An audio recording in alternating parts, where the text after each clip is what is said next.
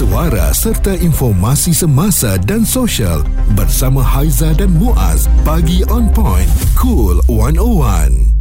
Belanjawan 2024 di Pagi On Point Cool 101 dibawakan khas oleh Afin. Peluang menang hadiah pelancongan lebih RM80,000 dengan kad Afin. Maklumat di afinalways.com tertakluk pada terma. Belanjawan 2024 telah pun dibentangkan pada hari Jumaat yang lepas. Um, analisis pembentangan belanjawan 2024 itu yang kita nak bawakan pagi ini. Banyak uh, persoalan, banyak tanda tanya, banyak cerita yang mana menerima baik. Ada juga yang kata eh belanjawan kali ni macam kita tak dapat apa-apa je. Yang mana dapat tu dapat apa, yang tak dapat tu tak dapat apa. Kita Mm-mm. nak tahu. Dan uh, ini yang telah pun uh, dikongsikan oleh Perdana Menteri pada Jumaat yang lalu. Anggaran belanjawan 2024 memperuntukkan 393.8 bilion ringgit iaitu belanjawan tertinggi yang pernah dibentangkan. Daripada jumlah tersebut, 303.8 bilion untuk belanja mengurus, 90 bilion ringgit untuk pembangunan dan 2 bilion ringgit simpanan luar jangka. Dan apabila ini merupakan bajet yang terbesar pernah dibentangkan, ini bermakna kita mahu semua rakyat merasai uh, bajet yang telah dibentangkan itu. Dan ini antara intipati yang telah pun dah dikongsikan, cukai barangan bernilai tinggi 5 hingga 10% ke atas barang bernilai tinggi tertentu berdasarkan nilai ambang harga barangan dan selain daripada itu juga kenaikan kadar cukai perkhidmatan sebanyak 8% dengan skop diluaskan namun kadar 6% dikekalkan untuk perkhidmatan makanan dan minuman, telekomunikasi, parkir kereta dan logistik Selain daripada sumbang tunai rahmah akan ditingkat peruntukannya kepada 10 bilion. Okey, Muaz, uh, ada juga dikongsikan tentang uh, penjawat awam ya yang mana mereka akan menerima RM2,000 dan ini tak kira sama ada yang kontrak ataupun tetap Mm-mm. dan juga yang berpencen dapat RM1,000. Senyum ayah saya kat rumah ya. Mak saya pun senyum juga. Okey, dan bila bercerita tentang okey kita untuk Aizah sendiri dan Muaz adalah orang dalam industri seni kan.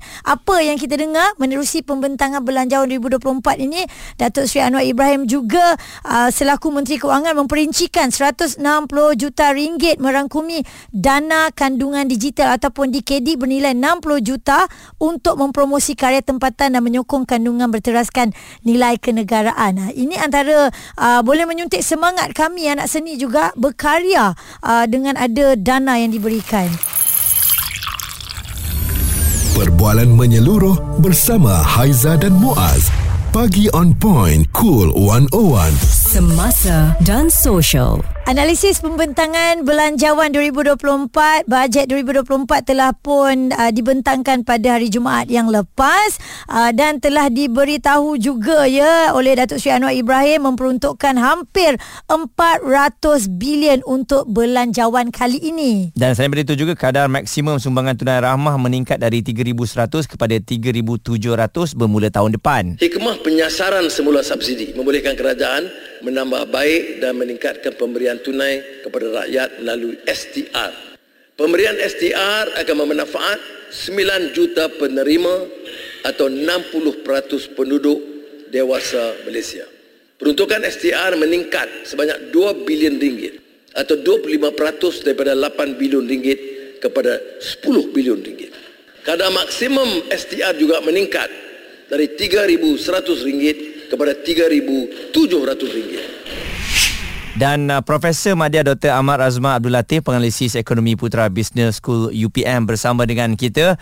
Doktor, secara keseluruhannya bajet yang terbesar pernah dikongsikan dan uh, pada dasarnya lah ya apa yang doktor lihat pada bajet kali ini. apabila masa pembentangan bajet tu saya dapat apa teks ucapan Mm-mm. 112 muka surat 294 poin memang paling tebal paling orang kata uh, mengembangkan lah sebab kita tengok ni adalah belanjawan terbesar. Mm-mm. dan uh, jadi kalau kita tengok dekat situ tadi kita dah tahulah bahawa uh, kerajaan nak memastikan tiada yang terlepas pandang yang tidak dapat apa-apa kata manfaat daripada belanjawan 24 ini dia nak pastikan semua ada orang kata bahagian ataupun faedah lah daripada situ. Itu uh, secara ringkas. Uh, tetapi apabila saya teliti dengan lebih lanjut lagi belanjawan 24 ini saya dapati rupa-rupanya dia memang memang eh, um, uh, mahu mengutarakan segala yang telah disebut sebelum ini sebagai contoh rasionalisasi subsidi uh, memberi lebih banyak bantuan.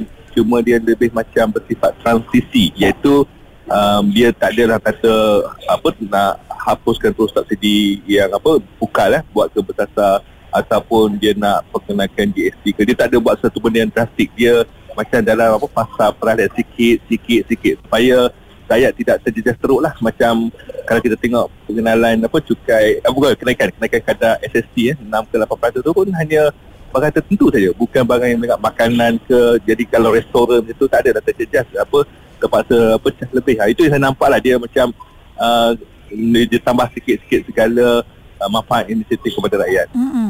Doktor dan ada cakap-cakap juga mengatakan uh, banyak diberikan ini lebih kepada B40. Bagaimana dengan M40 masih lagi uh, kami tak rasa. Okey, kalau M40 uh, sekurang-kurangnya kita tak adalah kena bayar harga minyak petron RON notify dengan harga pasaran eh masih lagi dapat menikmati subsidi itu uh, subsidi elektrik pun uh, uh, tak ada apa kata dinaikkan tarif. Maknanya kita masih kekal bayar harga subsidi. Dan juga kalau kita tengok minyak masak paket uh, beras dan semuanya tak adalah orang kata kita tak layak. Maknanya M40 sekurang-kurangnya masih lagi mampu menikmati uh, barangan asas uh, dan perkhidmatan uh, pada kadar yang telah diberi apa kata subsidi oleh kerajaan. Dan kalau kita lihat tentang uh, bantuan apa sumbangan lah tunai rahmah tu apabila Perdana Menteri atau Menteri Kewangan menyebut 60% rakyat menerima. Sebenarnya itu merujuk juga kepada uh, sebahagian daripada M40 ha, yang terutamanya yang berkeluarga besar uh, dan juga pada-pada ni pun kerajaan kata dia nak pastikan M40 ni dia tak tengok kepada gaji saja. Dia nak tengok anak ramai, tanggungan ramai, uh, duduk kat bandar, Ha, jadi maknanya tak semestinya kalau F40 tu terus kata tak dapat bantuan. Tapi kali ini saya lihat uh, ada juga F40 yang akan dapat orang kata uh, bantuan daripada kerajaan. Responsif menyeluruh tentang isu semasa dan sosial. Pagi on point bersama Haiza dan Muaz. Di Cool 101. Bagaimana apabila anda melihat pembentangan bajet 2024 uh, pelbagai yang dikongsikan kadar maksimum sumbangan tunai rahmah juga naik dari RM3,100 kepada RM3,700 ini satu berita yang baik juga untuk rakyat Malaysia. Dan uh, Profesor Madya Dr. Ahmad Razman Belati penganalisis ekonomi putra Business School UPM masih lagi bersama dengan kita. Doktor yang merisaukan kita juga apabila difahamkan kita memang ada hutang lah ya hutang yang banyak dan apabila bajet yang diberikan kali ini juga besar dia ada mengganggu tak doktor dari segi ekonomi negara Okey, uh, walaupun uh, bajet kali ini juga adalah yang terbesar, tapi kalau kita perincikan sebenarnya uh, daripada dia belanja peruntukan ni ada ada dua, satu belanja mengurus, satu lagi belanja pembangunan. Mm-hmm. Belanja mengurus ni ditanggung oleh hasil, belanja pembangunan ditanggung oleh hutang. Dan apabila kita tengok belanjawan 2024, belanja pembangunan adalah 90 bilion iaitu kurang daripada belanjawan 23 yang mana memperuntukkan 99 bilion. Ini bermakna komitmen hutang baru kita berkurangan eh, daripada 99 bilion turun turun kepada 90 bilion. Pada masa yang sama, kita lihat juga bahawa anggaran defisit uh, kali ini uh, hanya negatif 4.6 4.3% uh, iaitu kurang eh, daripada sebelum uh, ni untuk 2023 5% dan sebelum tu pula negatif 5.6%. Jadi dia turun negatif 5.6 turun negatif 5 lepas tu sekarang negatif 4.3 yang mana sasarannya adalah pada tahun 2025 nanti uh, mungkin negatif 3%. Oleh itu kita nampak komitmen kerajaan untuk mengurangkan defisit fiskal belanjawan dan juga uh, mengurangkan uh, komitmen hutang baru untuk maksud uh, pembangunan. Sebab kalau kita tengok uh, Datuk Seri Anwar ni masa Menteri Kewangan uh, tahun 90-an dulu zaman dia tu masa tu belanja belanjawan lebihan. Maknanya kita dapat lebih daripada kita belanja. Jadi saya rasa dia akan fokus ke situ untuk kita ada lebihan dan juga kita dapat kurangkan uh, hutang kerajaan lah. Hmm, dan ada juga yang berkongsi uh, ciri-ciri GST itu nampaknya sudah ada dalam belanjawan 2024 tak dinyatakan secara bertulis dalam ucapan tetapi disebut secara verbal dalam ucapan Perdana Menteri. Ini ni adakah lebih kurang sama macam skim refund dalam GST doktor? Okey kalau GST ni dia bergantung kepada uh, perbelanjaan kita bila kita berbelanja kita dikenakan uh, cukai. Jadi dalam belanjawan 24 ni ada beberapa cukai tertentu tetapi hanya uh, orang kaya macam Haizal lah kot. Allahu beli Akbar, kalau apa kalau beli apa luxury bag apa wash apa kan. Kalau Ah. uh, dia ada cukai atas barangan bernilai tinggi. Oh. Ah, jadi ah, jadi ah, jadi kalau Haizal beli uh, bag tu kan. ah, Ini jadi contoh, ya, ini contoh. Ah. Contoh, contoh. Ah, jadi apa ah, itu ada. Jadi kalau lepas tu ada apa jadi dia bukan untuk or, apa semua orang. Mm-mm. Hanya orang-orang yang mampu berbelanja beli barang bernilai tinggi ah mereka dikenakan cukai. Ah itulah ada macam ciri-ciri sikit GST Ah, tapi ah. hanya untuk barang tertentu. 5 Mm-mm. ke 10% lah begitu ya. Betul, Betul? betul, betul. Mm-mm. So Okey. Haizal macam mana nak tukar bag ke? Ah tak, saya maintain dengan beg yang koyak Ah, ni lah eh. okey, Ya, okey. kalau nak beli beli tahun ni je sebab tahun depan dah naik kan. Dan uh, Ah, doktor betul. um, menjadi perbualan hangat jugalah. Memang kesian juga ke pejabat awam ni apabila Ha. dapat sesuatu je imbuhan yang diberikan kali ni memang tinggi berbanding yang sebelumnya eh. RM2000 tu Ya, ya. banyak eh. Uh, jadi Ya, ya. bagaimana doktor um, kenapa agaknya diberikan kali ini? Memang peningkatannya drastik berbanding uh, bajet uh, yang lalu. Okey, sebenarnya kalau kita perinci tengok betul-betul ucapan uh, Menteri Kewangan ataupun uh, melangkap apa, Perdana Menteri kita tu, dia sebenarnya tengah buat kerajaan sudah ada tengah dalam proses membuat kajian semakan apa pelarasan gaji tu. Mm-mm. Bila gaji tu uh, pelarasan tu uh, apa dah selesai dilakukan kajiannya, saya yakin uh, semua kakitangan kerajaan akan menikmati tangga gaji yang lebih tinggi. Uh, namun apa sementara nak tunggu tu ah inilah imbuhannya uh, RM2000. Tu maknanya dia bukannya one off dia hanya sementara tunggu gaji lebih tinggi yang lebih permanent uh, bagi dulu RM2000 tu. Ha, sebab apa kalau kita tengok gaji minimum sentiasa naik. Mm-mm. ha, jadi jadi dia nak tapi masa yang naik tu ialah yang gaji rendah jadi orang yang gaji pertengahan ni dia tengok eh gaji aku sama dia uh, sebab bukan gaji minimum kan Mm-mm. Ha, jadi pelarasan tu yang dia tengah nak buat ni supaya bukan saja yang gaji rendah naik, yang gaji pertengahan ni pun dia akan naik juga. Uh, itu yang mengambil sedikit-sedikit lagi masa uh, tahun depan. Uh, tapi sementara tunggu tahun depan tu, uh, dikasih dululah apa RM2,000 tu untuk berbelanja masa raya ni. Uh, doktor bersetuju dengan uh, pecahan yang diberikan memang saya nampak dia meliputi kepada semua golongan ah petani nelayan ya semua saya rasa Ya. pandangan doktor Dia, saya, cuma saya lebih suka macam ni. Dia belanjawan dia mengembang 5 bilion tetapi peruntukan untuk pendidikan dan kesihatan meningkat lebih 8 bilion. Nah, itu Mm-mm. yang saya suka. Mm-mm. Sebab lebih banyak lagi untuk apa sektor pendidikan untuk masa depan anak kita dan juga sektor kesihatan yang mana memang semua orang ah, amat memerlukan apa penjagaan kesihatan kes- kesihatan yang yang sempurna lah. Nah, itu yang saya amat seronok bila tengok peruntukan ni kekal yang tertinggi dan juga ma- menerima lagi banyak uh, peruntukan. Profesor Madya Dr. Ahmad Razman Abdul Latif, penganalisis ekonomi putra bisnes Cool UPM. Apa yang beliau terangkan tadi, ramai yang menginginkan ya daripada sektor pendidikan itu kenaikannya.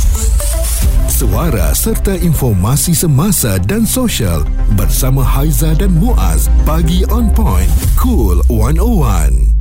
Analisis pembentangan belanjawan 2024 kami bawakan di Cool 101 semasa dan sosial. Sebab kita tahu uh, bajet kali ini bajet yang terbesar dan kita harapkan ianya dapat sampai terus kepada rakyat. Mm-hmm. dan antara yang mungkin ya yang anda perlu ambil tahu diskaun pinjaman PTPTN yang akan bermula pada 14 Oktober 2023 hingga 31 Mac ya dengan kadar diskaun 10% atas baki hutang penyelesaian penuh pinjaman. 10% untuk bayaran sekurang-kurangnya 50% daripada baki hutang dalam sekali bayaran dan 15% untuk bayaran secara potongan gaji ataupun debit terus berjadual. Ya, dan uh, berkenaan dengan uh, pembentangan bajet ni Muaz, kita lihat Kementerian Pendidikan yang menerima peruntukan besar dalam belanjawan 2024 dan diikuti oleh Kementerian Kesihatan. Kita dengar ini daripada Menteri Pendidikan Fadlina Sidik. Pastinya um, dari segi uh, keseluruhan bajet ini kita sambut dalam dua uh, perspektif yang kita rasa inilah perjuangan kita dalam sisi pendidikan manusiawi selama ini. Pertama adalah soal akses. Apabila 26 buah sekolah diluluskan, ya, ini adalah uh, kelulusan untuk pembinaan sekolah terbesar pernah KPM terima. Dan Alhamdulillah yang paling penting juga dalam konteks dasar adalah jelajah masa depan, ya, pendidikan masa depan negara. Okey, tak kurang jugalah cakap-cakap daripada rakyat, orang luar, netizen, Muaz ya, yang mana uh, yang ini saya kongsi daripada Faris Johari. Dia kata bajet kali ini terlalu general, tak ada breakdown dan bantuan terus especially OKU dan warga emas. Dan dijawab oleh Trevor. Katanya sila dengan semula memang ada untuk OKU. Dan Faris menjawab kembali, allocation ada tapi tak specify. Same goes to others. Just huge big numbers. Dan Johari Kamarudin pula jawab, kalau cerita detail mau lepas maghrib tak habis pembentangan bajet 2024. Okey, menerusi laman X uh, Nazri Hamdan dia kongsikan ada tiga perkara yang mana sesiapa pun jadi kerajaan kena buat dan tak boleh lari.